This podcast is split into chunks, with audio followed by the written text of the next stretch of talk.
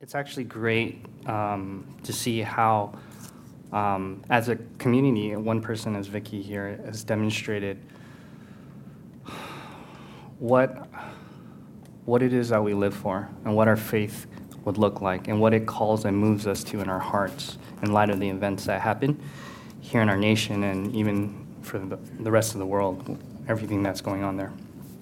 And it's pretty relevant um, even for our story, talking where we're, we're picking up. Right now, we're, we're going through a series, and I, didn't, I don't have my clicker, but that's okay. that's fine, I don't need it. I will verbally communicate with you. Um, we're going through, through the Bible uh, um, in our summer and uh, early fall to mid fall. um, and we're picking up the story today about the story of Moses, or more so, um, as I labeled it, his story through the Bible and the, the place that Moses kind of plays in, in God's story.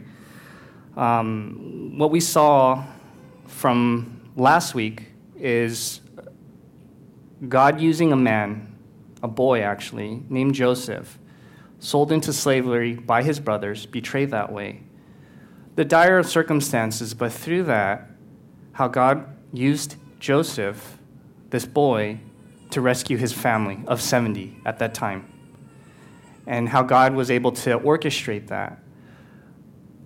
Before I go any further, if you could go to the next slide, I have this question, and in, in fashion of Hear and Renew, if you could change it, yeah, go ahead. We like asking the most vague and difficult questions to ask before we start our message. So this is the one that I came up with. Why do we tell stories? I don't even know how you answer that, but if you can answer that to someone who's next to you, please do, because um, I'll give you like three to five minutes. If you can answer this, um, that'd be great. I mean, I could give you something, but it's such a general, vague question. If you could turn to someone, uh, hopefully someone who's um, you don't know as much, but just groups of twos or threes. Um, if you can try to answer this story. And if you can't, instead of staring at each other awkwardly, why don't you share your story? Just a little bit. Go ahead, you guys can go.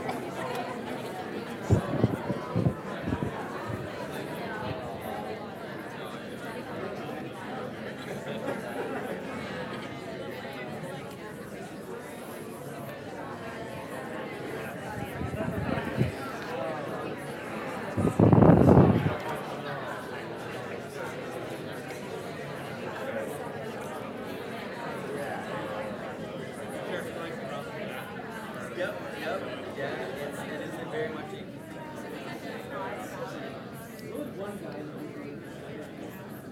guy.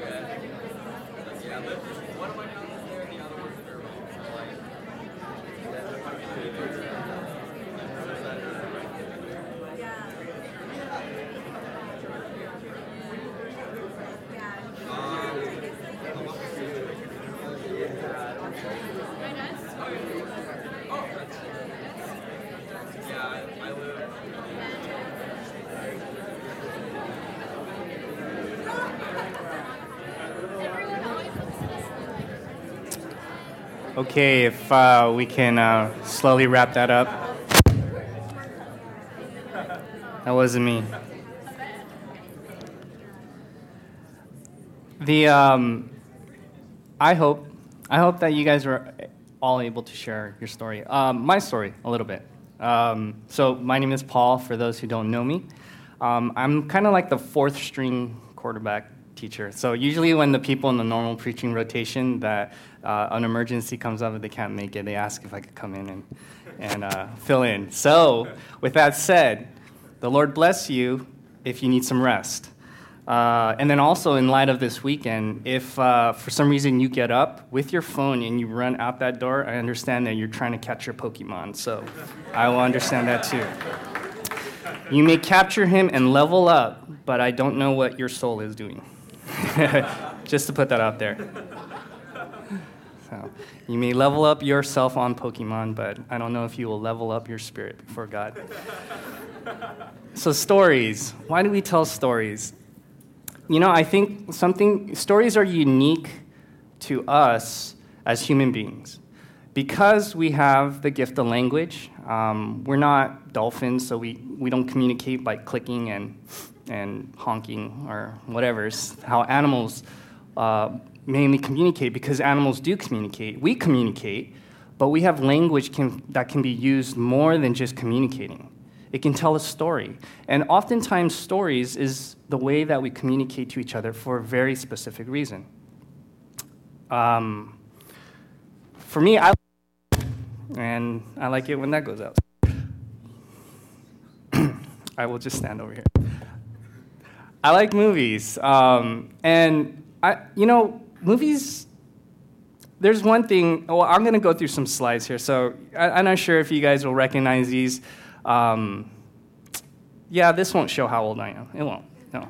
So uh, yeah, I, I, put the title there just in case if you don't know what it is. But that's a movie. Here's another movie for any of those who recognize that. Um, Usual Suspects. Here's another one that I liked. Stranger Than Fiction. Funny, it's a it's a story about a story about a guy. That's that's this movie. Can't leave out Batman the best one, The Dark Knight. Yes, I got some guys that like that. And you can't leave out Pixar. So, what I was saying, if you Google like best movies of all time, dude, like almost 90% of all the Pixar movies are on that list. Even like the new ones, like Inside Out, is on there. I was like, what? Inside Out was good, but uh, anyways, like, but why is it that, especially uh, if I'm gonna focus on, why is it that these movies do well? because they have a pretty good story. I, I would say of most of those movies, I don't know if any of you guys are movie critics. I'm not a big movie critic, but there is one criteria that I mean, all of us would probably judge a movie by sitting through it and paying money for it. Is if it was a good story or not, like if it made sense. These things about movies is you could tell a bad movie from a good movie because there's a pretty good consensus that when someone sits through things like oh yeah that made sense or oh wow that kind of moved me or oh wow like that was a really awesome story. And so a lot of these genres is you know it's it's a good story there's a twist at the end that's just like that aha moment or it's just yeah like it's like a riveting story that engages you and brings you into that reality as you're watching it um, and you know, movies, that's, that's kind of like one of the ways in which a story is told. One of the most predominant ways our mediums now in this day and age. But when you think about the idea of a story, and even you guys talking to each other, it's you're sharing your life. And our lives are like a story in which it, it recounts our experiences it recounts our perspectives as individuals among each other, and then perhaps maybe at the national level, at the world level, our culture or our worldview. Even here, as for those who are Christians, what we believe in. That's kind of the power or the purpose of a story. And in many ways, all of us, we have family, we make friends, we meet our spouse, we raise our children through stories. And so, this idea of the Bible through the summer, it's kind of revealing God's story. And there's a joke among missionaries in that when a missionary preaches, he can't start with Jesus. He actually has to start with Genesis. And then he works his way all the way to, to Jesus to share the gospel. And in light of that, I think that's probably the, some of the, pur- the main reason why Wilson wanted to do the Summer Through the Bible is to give you that context, that backdrop, that story, to see how God didn't just come here in a vacuum, but how he prepared this whole narrative, so many layers, all these strings, all these themes, and woven together to show us who we are, who he is, what he's done, and how he loves us. And going back to the idea of movies, there, I think one of the things that people could appreciate in movies, in a movie, is when you, when you're first in that movie or watching the movie, and it's just kind of like all over the place. It has so many different people in so many different lives, in so many different perspectives, and then it excellently weaves that together to this culminating point. And you're just like, wow, how did they do that? And in many ways, I think the Bible is, I mean, God just crafted what people would say the greatest story ever. Where we're at in that story is um, the person of Moses. And what's hard about squeezing 14 chapters into one sermon is you can either get lost in it or you can focus in too much on one area, especially when you're talking about a person as big or a, uh, an individual like Moses and his role in God's story. Um, but as I pointed out in the beginning, who Joseph was, just this boy, the 11th brother among 12, and how God used him to save his family. In the same way, God raises up in this story a man to save what would become his nation the nation of Israel, the people of Israel, the people of God. And so, even when going back, if you remember that God met this man named Abraham, and he promised him, through you, through your offspring, I will form a nation that's as numerous as the skies, the stars in the skies, or as the sand in the seashore. Too much to count, too many. You cannot count it. And at that time, he did that just through one son. But when he made that covenant to Abram, that promise to Abram, he actually prophesied or foretold Abram that for 400 years, your descendants then will go to a nation, a, for, a place as a foreigner, and then they will be enslaved. And they will be there until the right time when I will see them back to this land. And with that, that is sort of the prelude because where we left off last week, Joseph brought his family to Egypt because of a severe famine. He saved his family from starvation and from death, and so that's the reason why he brought them, and that's where we're picking up. Oh, where's the text? No good. No bueno. So, if you have your Bibles, you can turn to Exodus chapter 1 6 through 10, and we will move through there because there are several passages that I want to highlight. Uh, Exodus chapter 1, 6 through um, 14, but um, I'll go ahead and read that. Exodus chapter 1, the second book of the Bible. Um, and I'm actually picking up from verse 6. So Exodus chapter 1, verse 6. Now Joseph and all his brothers and all, the, all that generation died. But the Israelites were exceedingly fruitful. They multiplied greatly, increased in numbers, and became so numerous that the land was filled with them.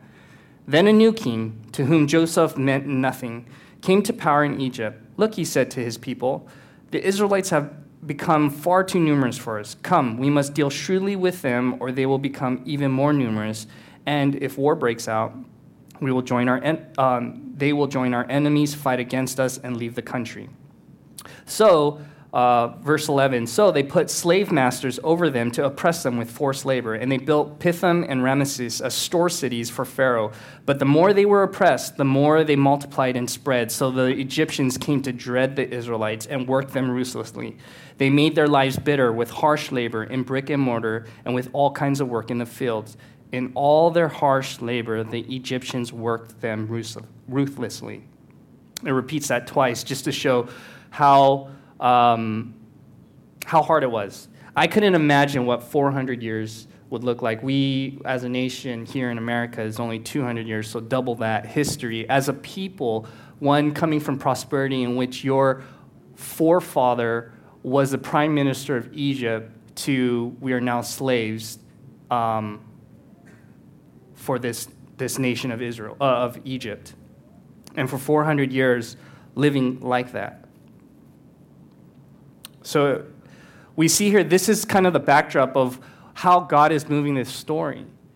Now, in many ways, it's not God has caused them to come into this, uh, you know, this state of being, to be in slavery.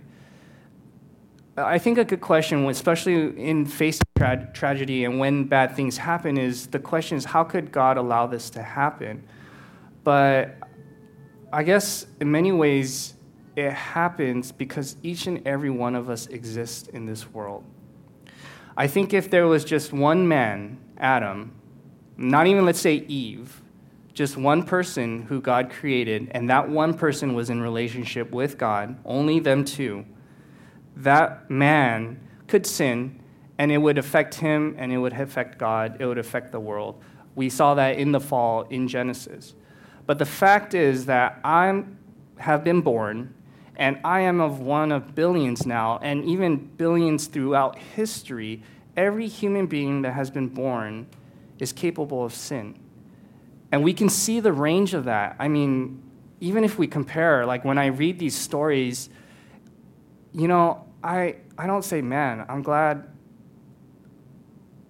or I don't say, like, man, uh, like, what's wrong with that person? I, I, there's, maybe that's the initial reaction, but what quickly sets in is I realize, man, I, I am not too far from that myself.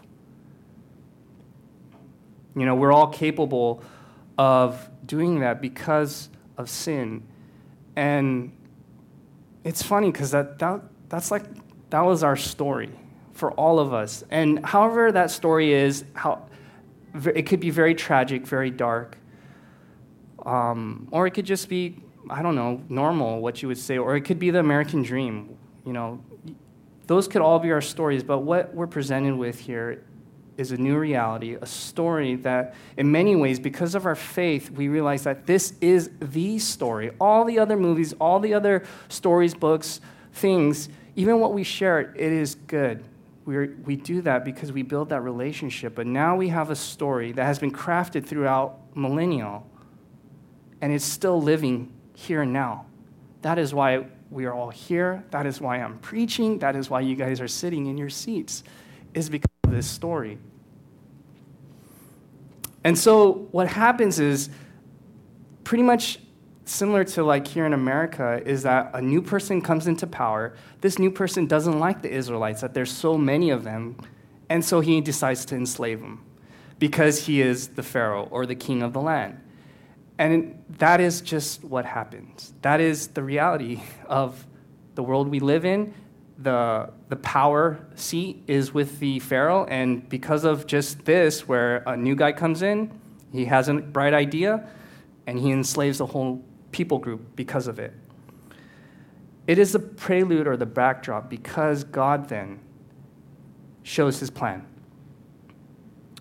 And that plan is that plan is here in the person of Moses. And we see here that in this backdrop, all of a sudden, a child is born, a Savior is born. And you guys can see, you remember, we're going to talk about these themes or these, these, um, sh- these themes that run throughout like a string in these narratives. And just as we hear the announcements of Jesus, later on, a child is born, a Savior unto you, we hear in the midst of tragedy in which the Pharaoh gave the decree any boy that's born shall be thrown into the river. Too many boys. Girls are okay. But his parents, that we find out of faith, they knew that there was something special with this child. Even more so than just this is my child because man it's my child it's awesome and special. But even more than that they had faith to defy the, the decree of the pharaoh. And they hid their son moses for three months. And when they could hide him no longer his mom by faith if you could imagine for the moms out there putting your son into a wicker basket and floating him down the river and saying god I know there's something that you're doing. I am not going to kill this child. I am sending him and releasing him into this world. And down the river he goes. He is found by the Pharaoh's daughter, of all people. Wow, awesome timing, right? And she opens this basket and sees a baby, a, a little Hebrew baby. And then she makes him his own. She adopts him. And she names him Moses out of the water. And that wicker basket, if you guys remember the story of Noah, is in many ways a little mini ark. And God has rescued Moses in that way. So Moses then grows up in the house of Pharaoh, trained, trained, raised, taught, whatnot. But we see later on that when he's an adult, he goes back to the land of where his people or the ethnicity group, the Israelites, are, and he sees how they're oppressed, and he sees a, an Egyptian slave master mistreating or beating an Israelite, and so he comes to the uh, defense of that Israelite. He kills the Egyptian slave master. He gets afraid. He buries the body, um, and then the next day he sees two Israelites fighting as well. The text implies physically, and so he tries to intervene uh, on behalf of um, these two and to the to the perpetrator, to the Israelite who is at fault, he says, Why are you treating your fellow brother this way? And that Israelite responds to him, like, Who are you? Who made you master over us? Are you going to kill me killed, like you killed that Egyptian? And when he hears that, uh, you know, Moses gets afraid and he flees. And we find out that the, you know, the Pharaoh uh, gains uh, wind of that and he wants to kill Moses. And so Moses just hightails out, he exiles. And so, you know, Moses, he, if you think of his position and the, the way this story is going and it's being set up, it's like, wow, that's pretty awesome. Joseph was a harder setup because Joseph was in the land of Canaan, like, you know, miles away from Egypt, and he was 11 among the brother of 12, and his brothers hated him he got sold into slavery, all of that. Um, and then he, you know, through the events in which God worked and orchestrated, he becomes a prime minister. But Moses is like, okay, yes, he's, he's sentenced to death just by his gender and his nationality. Um, but he quickly ends up into the house of Pharaoh. And if you think of like these themes, uh, I, I don't know, I think of iRobot or something. Who better to rescue his own kind or his own people? You, you have an Israelite or a Hebrew raised in the house of Pharaoh, taught as a prince of Egypt, and he is a Hebrew like those that are enslaved. Who better to free them? And I, I could assume that uh, Moses as well, like, you know, why not him? I mean, he, he's pretty set up for it. But to the best of ability, all he can do is kill a, an Egyptian slave master and try to mediate and get rejected by his people and run away. And so that is kind of where it leads off. But we see that what ends up happening, he runs away, he becomes a shepherd, and while he's tending, God then meets him. Now, Moses was tending the flock of Jethro, his father in law, the priest of Midian, and he led the flock to the far side of the wilderness and came to Horeb, the mountain, the mountain of God. Of God. There, the angel of the Lord appeared to him in the flames of fire. From I was doing that for you know sound effect. From within a bush, Moses saw that through the bush, though the bush was on fire, it did not burn up. So Moses thought, "I will go over and see this strange sight, why the bush does not burn."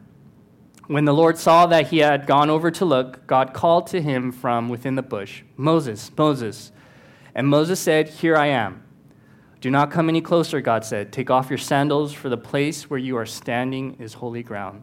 Then he said, I am the God of your father, the God of Abraham, the God of Isaac, and the God of Jacob. At this, Moses hid his face because he was afraid to look at God.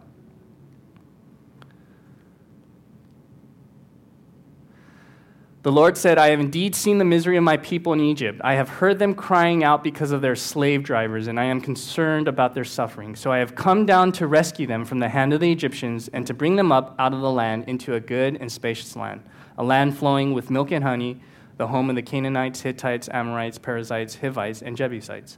And now the cry of the Israelites have, has reached me. All I have seen the way, and I have seen the way the Egyptians are oppressing them. So now, you go. I am sending you to Pharaoh to bring my people, the Israelites, out of Egypt.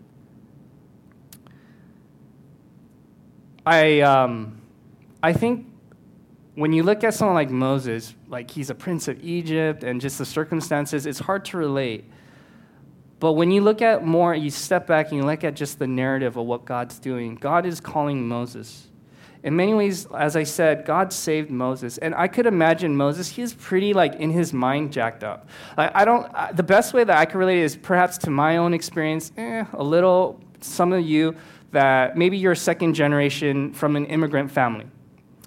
But you didn't grow up in a community among your peers who are also immigrants. You grew up in, I don't know, just by yourself. But you knew you were different because of physicality or whatnot, culture, language. And then you meet your people, I guess, and you don't fully fit in because you didn't grow up with them. Your values are a little bit different or a little bit tainted. So you're not fully uh, Korean in my case. And you're not fully, I don't know what it is, stereotypical American just because you don't look it. So, what are you? You're like just this weird hybrid person in the middle, or you're alienated and you feel alone. And if you think of Moses, he, even though he was living in the house of Pharaoh, he grew up, he was taught that. the text doesn't show like when he came to realization, but it does say that when he was adult, he saw what was happening, he knew who his people were, and he stepped in and he intervened. He showed by his actions agents was towards, and it was towards his people and their cause as slaves. But they reject him, and he runs away, and he's in exile. And in many ways, this is where God meets him, like that. You would think then that when God shows himself, one, Moses would say, Where were you when everything was going on? When my people are being enslaved, and when I tried, because of the position miraculously that you put me in, but they rejected me. And here I am, just a shepherd. Did that, done that, move on. And it's, it's funny because God says, I will rescue them. Now you go. and I, I, you know, now you go. I am sending you to Pharaoh to bring my people, the Israelites, out of Egypt. And I think that's, that's just interesting because, in many ways, God calls us to that type of a life. God through whatever circumstances, through our parents, through, uh, through preaching, we came to hear of a story and it, it resonated with us. It gave us a new story in which our story made sense or our story could continue on. God calls all of us. He saves us in, in the way that He saves us. That becomes our story, and that becomes part of His story as we believe and we enter into that relationship with Him. But He doesn't only save us, but He puts into our stories the ability to serve or to become part of that, to live out that faith because we've been called. A call to salvation and a call to service. And in many ways, here we see that God has come back, revealed himself through this miraculous burning bush that, mm-hmm. that doesn't burn out or consume itself. And Moses hears who God is and hears the call. And of course, he has this dialogue then with God where he's like, Oh, who am I that you would send me? And, you know, God answers him, You will go because I am with you. And this is your sign that you will be back here at this mountain with all the other people. And that's what God tells him. And then he, he says, like, oh, you know, but I, you know, I don't speak well. And, you know, God, they have this back and forth to the point where Moses really comes to, like, can you send someone else? because you know all he remembers is rejection is like ah, you know i just settled down. I got that new sheep. I'm married. I have kids. Can you send someone else to do it? I did that. I done it. It didn't work. But god does get angry. He, he elicits emotion because he's like no i want you to do this. I don't need you to do it because i could do it with the blink of an eye with the changing of time all the crazy powers that they come up with superheroes god could just change time and alter a whole whatever. No. I want you to do it. Because the way that i see god is he's a god of one and he's a god of many to moses he was the god of one in the way that he wanted moses he wanted that relationship with him and we see moses had a unique relationship with god the bible says that only he and no other was able to converse with God in a way that none of us, you know, would know. Moses got to see God's glory, at least the, the backside of God's glory.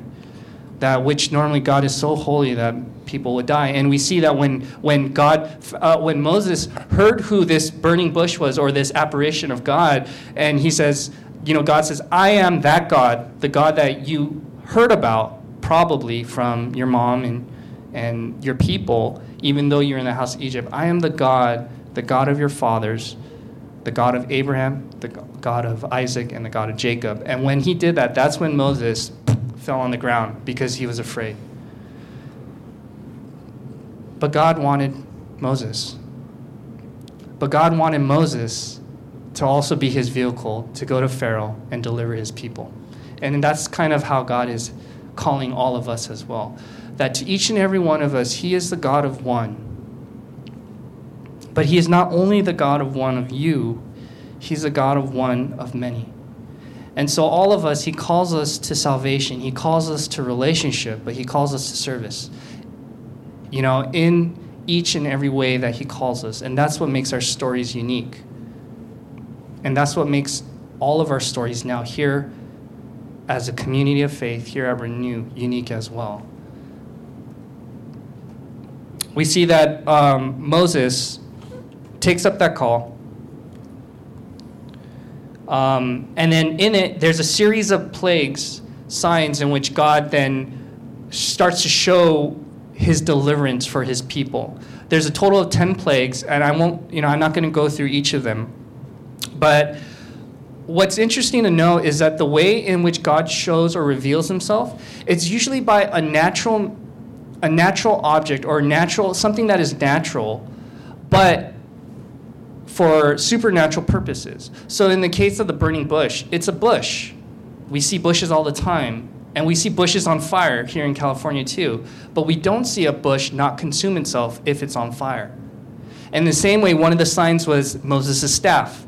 As a shepherd, God said, Throw it on the ground. This will be a sign to show that I am with you that you it is a sign to especially to the people of Israel now God sending him back that he's not some crazy guy that's like hey I met God in the wilderness and he told me I'm going to deliver you guys. But God says as one of the signs he throws a staff which shepherds need onto the ground and then it becomes a snake.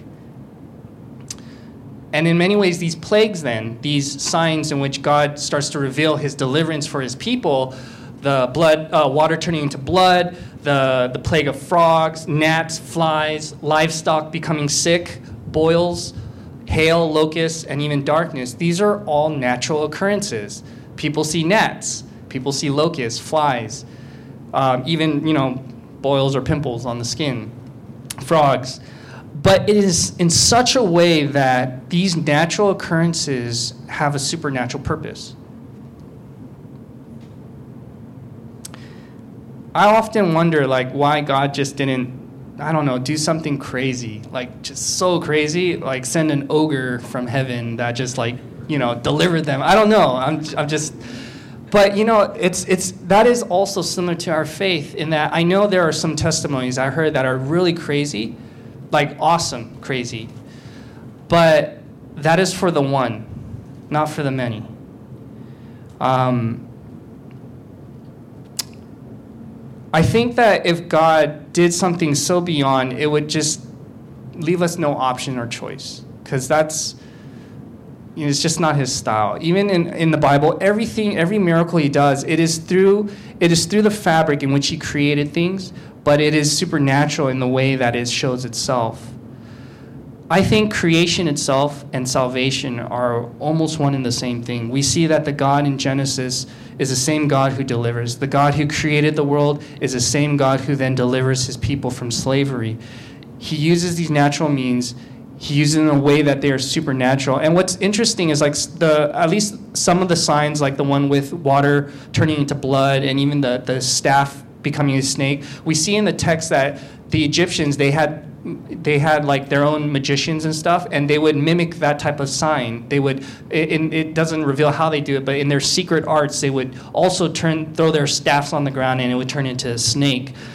And when the Pharaoh would see that, he would harden his heart it's kind of like, eh, not that special. And that's how I think, like, dude, why not God just do something crazy? But it did get to a point where the magicians were like, sorry, Pharaoh, their, their God is just nothing that we've ever seen before. And as we would see, where, where we're picking up here is this idea of the Passover. This is the 10th and final plague or sign.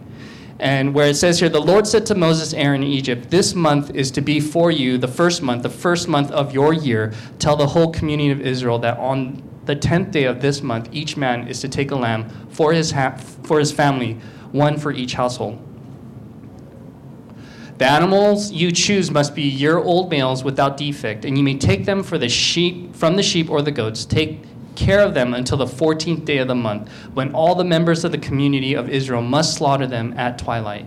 Then they are to take some of the blood and put it on the sides and tops of the door frames of the houses where they eat the lambs. I'm sorry, can you guys even read this? Uh, uh, I hope. I'm sorry, it's small. On that same night, I will pass through Egypt and strike down every firstborn of both people and animals, and I will bring judgment on all the gods of Egypt. I am the Lord. The blood will be a sign for you on the houses where you are, and when I see the blood, I will pass over you. No destructive plague will touch you when I strike Egypt. Now, the final, all the plagues leading up, those, they had a purpose in revealing God slowly delivering his people. But this final plague, which then becomes the institution or the religious holiday or the day of remembrance called the Passover to the Jewish people, it is unique because this is the plague in which God said, I will deliver you. We find that he tells the people how they eat that lamb that they slaughter before, you know, and they put the blood on the post as a sign for God to pass over them and not judge them with the, that judgment he's bringing to the Egyptians. They're supposed to eat it standing up, dressed, ready to go. And in they're, they're eating it hastily they can't prepare like this full spread, but they're they're preparing it, they're eating it hastily, and they're waiting because the idea is after this judgment passes, you're gonna go, just like that. This is your deliverance. And so this, in many ways, if you saw in the other slide, this becomes a, the first day or this will mark the first day of the first month of your calendar. And God is now starting to, He makes up their calendar for them. This is that special day in which you become, were slaves and now become a nation, a free nation. And then we see later on that um, as, as the, the, that judgment comes upon the people of Egypt and God spares, you know, uh, the, uh, the Israelites, Pharaoh just says, go go and take whatever you ask for. You know, the people at that time, the Egyptians were predisposed to just give them whatever they said. Give us, you know, oh, you know, we need money, we need stuff, take it and go. And they go. But then Pharaoh later on changes his mind. He's like, what was I thinking? He goes after them, and that, of course, leads to the crossing of the Red Sea. The final pivotal moment in which God tells Moses, do not be afraid. This day you will be saved and you will not have to worry about the Egyptian army again because, you know, God parts the Red Sea, they cross through it, and um, the Egyptian army drowns. They, they pursue them and it, it washes over them.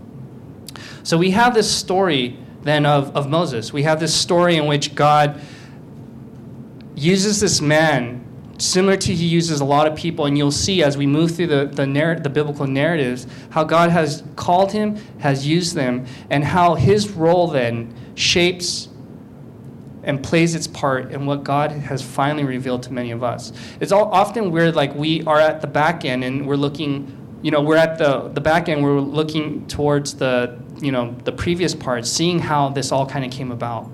But even now, like the, the, the Bible, you know, it ends with Revelation and it shows us the final end as well. But here we are, here and now, 2,000 years, you know, from when Jesus, you know, was born and, and was crucified and ro- rose again from the dead. But we're all here.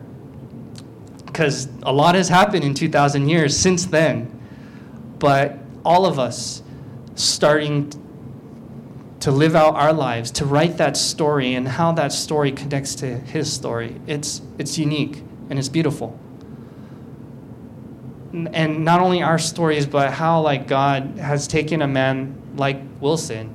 And I joked to Nina when I was talking to the children, it's like, well, you didn't have a choice. You married him, so you, you know, well, you know, whatever. You chose to marry him, and you're in that story. But when when God gave a vision or a dream to Wilson to start a community, and how now almost two years we're living that out, and how that story shouldn't end with just Wilson, but each and every one of us, we extend that, our lives as well.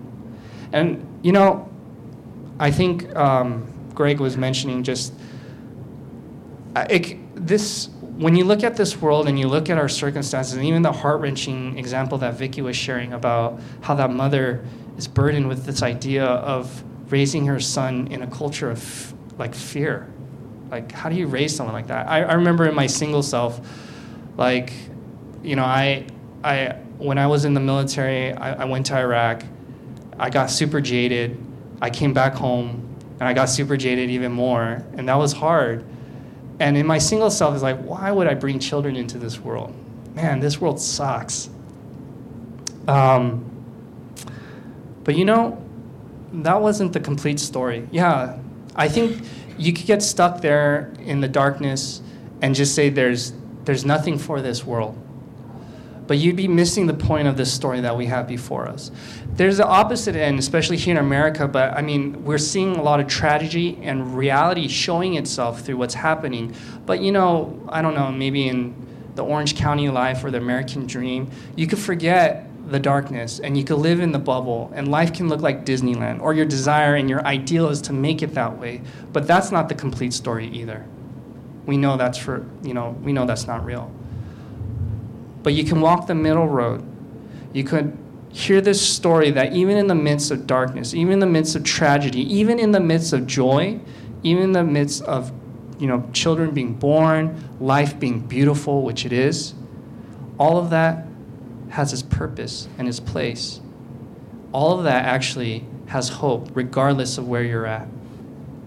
And hope is the one thing that we have that we gain from this story.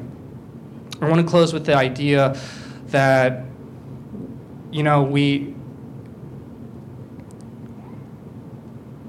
we have this um, kind of this expose on the place of uh, Moses in this story, and they call it like the, the heroes of faith or the hall of faith. And we see that um, this idea of the story, it, it gives us the gift of faith. Faith, uh, according to Hebrews 11.1, is confidence in what we hope for and assurance about what we do not see. This is what the ancients, the people like Abraham and Moses, were commended for. That they didn't just live their life, they didn't just write a meaningless story. They believed. They had faith that the God of the Jews was the God and the creator of the universe. But here now, even as Christians, regardless of our ethnicity, whether we're a Jew or a Korean or black, white, whatnot, that we say that is our God too. That the God who revealed himself through this story, through the people of Israel, he came as a Jew, as Jesus. This is the same God who created the world, and this is the same God who will reconcile this world too. I didn't see it, I read it, but that's, I have the gift of faith that this m- great story that other people would call a myth, just a good story, a fabrication, whatnot, that I have, by God's grace, the ability to believe that, to see that my story, in light of that story, I can write something beautiful. Even in the times when I look at my own faith, when I look at myself in the deepest recesses or darkness in my soul, and how I could feel like a slave to sin. And that's the reality is that as humans, each and every one of us, we we you know we at one time or another our story was sin and that was the end of it the end point was death sin death i sin against myself i sin against god and i sin against other people just by the mere fact of my existence. That's pretty crappy. I would have said the s word but that's a pretty crappy story. You know being born into slavery and my only outcome is death. And that's the beauty of salvation or deliverance. We see it in real time, or in the, in the story of the Israelites and through Moses, but we experience it here and now as well. This is our story. Abraham is our spiritual father, Jesus is our Savior. Let's pray.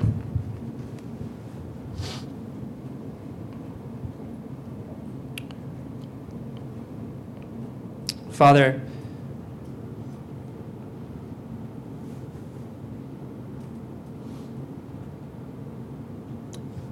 it's it's awesome. It's awesome how you have designed us in a way that we could communicate to one another, to build friendships, to draw close to one another through sharing of our experiences, of the account of our life, and how that is our story. But that you don't just leave us with that story, whether it was a great story or a pretty crappy story. You give us the best story of all, and that's a relationship with you.